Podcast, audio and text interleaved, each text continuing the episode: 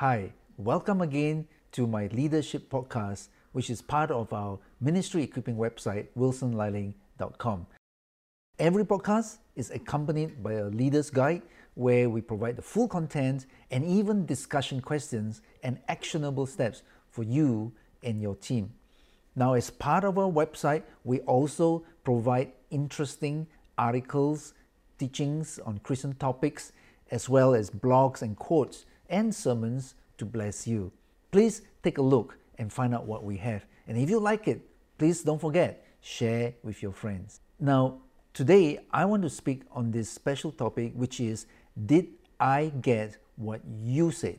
Which is really about effective listening. Now, one characteristic of highly effective leaders of large teams is that they know how to bring the team along. They know how to bring out the unique contributions from their teams.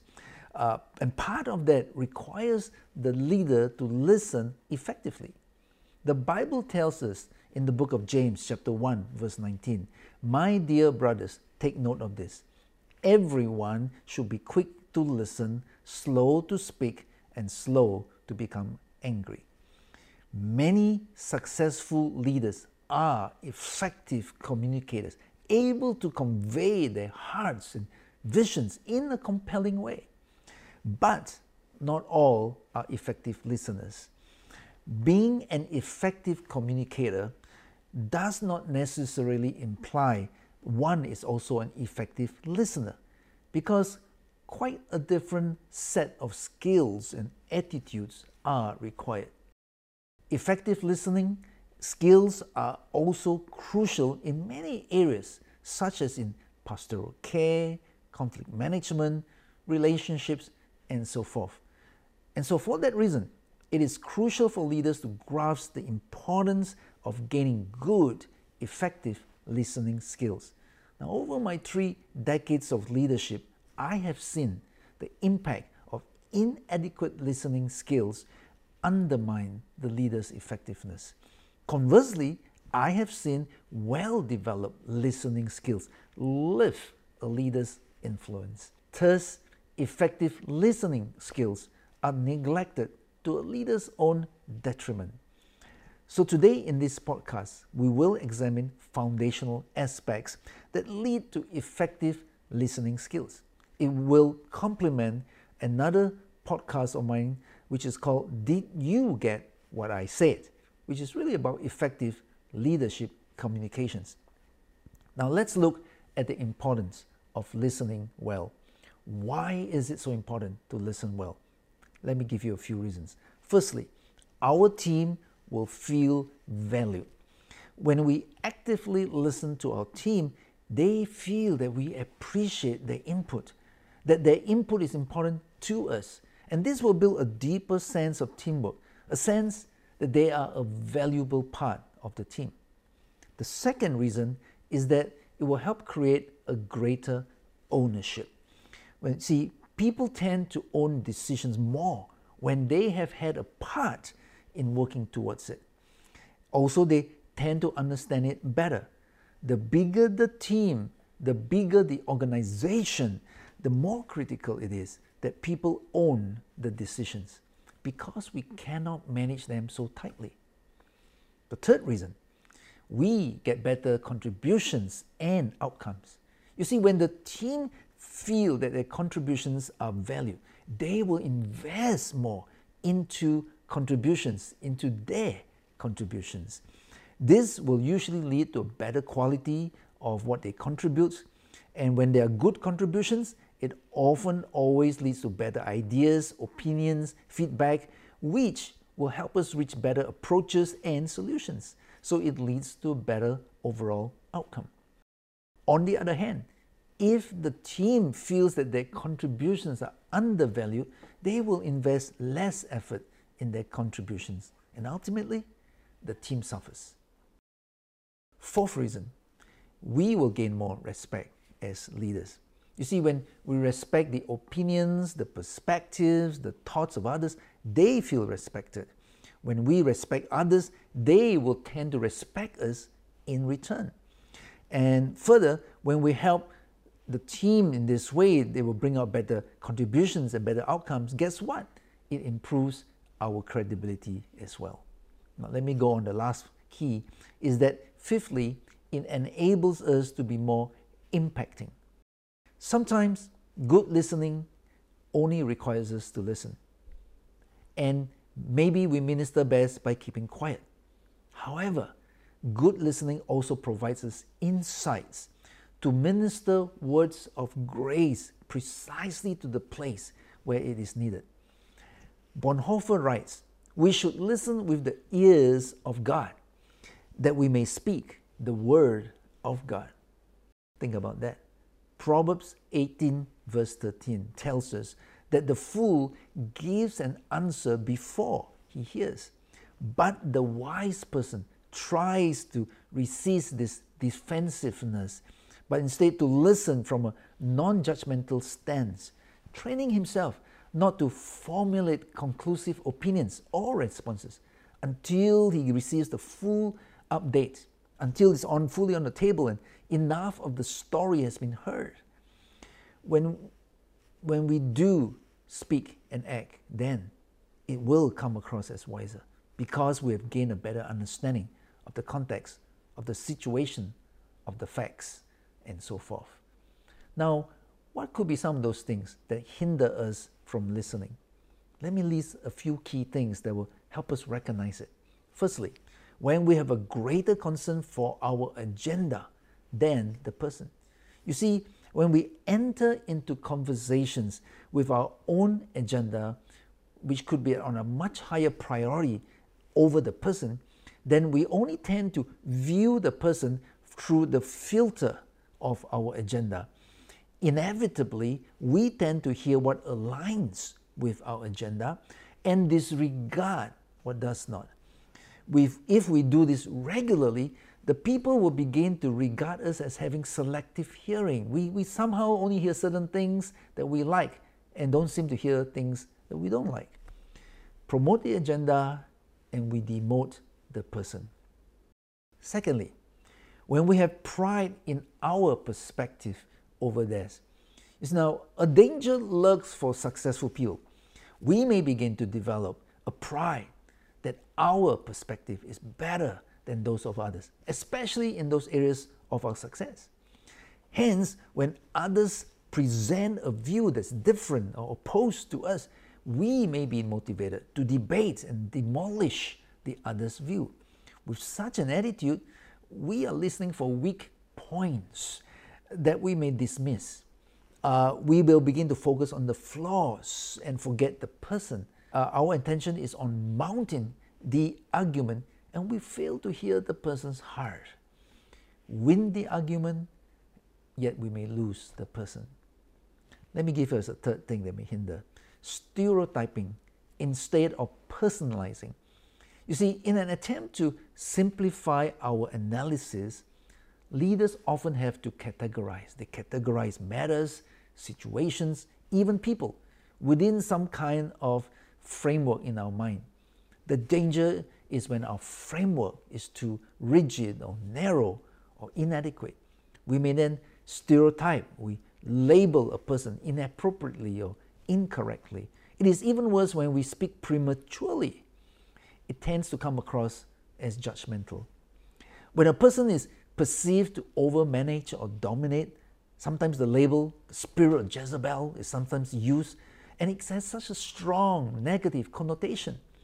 When a person does not seem to do his work as he should, it is so easy to fall back and begin to label the person as lazy. When a person becomes less committed to the spiritual work, some may too quickly label them as backsliding. Such labels are not helpful, especially when it hinders us from getting a more nuanced understanding of a person. It becomes a filter that hinders our listening to a person. If we express that unwisely, it may repel the person because it comes across as judgmental, harsh, one dimensional in its assessment. Reinforce the stereotype, and we could repel the person. Let me mention the fourth hindrance. When there's emotions over objectivity. Objective, effective listening can be obstructed by elevated emotions. Highly sanguine emotions may give us an overly positive perception of a conversation. And then we may overlook the more sober issues that's being raised. On the other hand, highly negative emotions will negatively color our perception of the conversation. We begin to put a dark tone on every aspect of the conversation, over exaggerating the negative elements. So, elevated emotions will color our perceptions. The fifth and last aspect that can hinder us is when we have a critical attitude. As a leader, we may often desire our people to become a better version of themselves. However, the unhelpful way to go about this is to be critical, where we are highly observant of faults and we make it our holy goal to point it out to them. Instead of listening emphatically, we'll search for faults. Instead of projecting empathy, we project judgment. Criticizing tends to achieve a number of things. It gets people into a defensive mode, makes them feel smaller, and ultimately, it may push them away. Now, let me talk about some fundamental, fundamental attitudes and pointers that will help us to listen well. The first key is this value the person. When we value the person and their thoughts, we will listen because we want to. We will not dismiss their thoughts out of hand. The Bible tells us in Philippians chapter 2, verse 3 to 4 do nothing out of selfish ambition or vain conceit, but in humility consider others better than yourselves. Each of you should look not only to your own interests, but also to the interests of others. Now, I, I do have to qualify this because some people they talk too much and, and possibly say things which are not valuable. And so we need wisdom. We need wisdom to know who to give time and energy to. But today I am focused upon your teammates, the people that you work with. If we are too focused on our own ideas and thoughts and fail to listen to the team, it means we don't value the team input adequately. And this will become obvious eventually because the, the fact that we have not been listening uh, properly, and it will frustrate the team or the people that work under you as well. Secondly, be patient. Sometimes we think we know where the speaker is going already, and we start formulating our response without even hearing them completely. Wow, have you done this? I have. Sometimes we're in such a rush with something else, we kind of half listen. We, we may be too preoccupied with our own matters and lose patience with the speaker. We may start cutting them off. When we have a tendency to be quick to speak, it takes a spirit empowered patience, not only to be quick to hear, but to keep on hearing, especially when you have some people who waffle like crazy and they don't seem to make a clear point. In such cases, you need a little bit more advanced skills to guide the conversation back to the main point. Simple comments and questions can nudge the conversation back on track. We could say things like, You were saying about this? So, what is the point you're trying to make on, on this matter? Or I'm trying to understand what you mean when you said this and that. Or you could say, is this relevant? The, the points, uh, comments, and questions you could bring up that helps nudge the conversation back on track. Now, the third key I want to mention is this that's so important for effective listening, and that is to be present.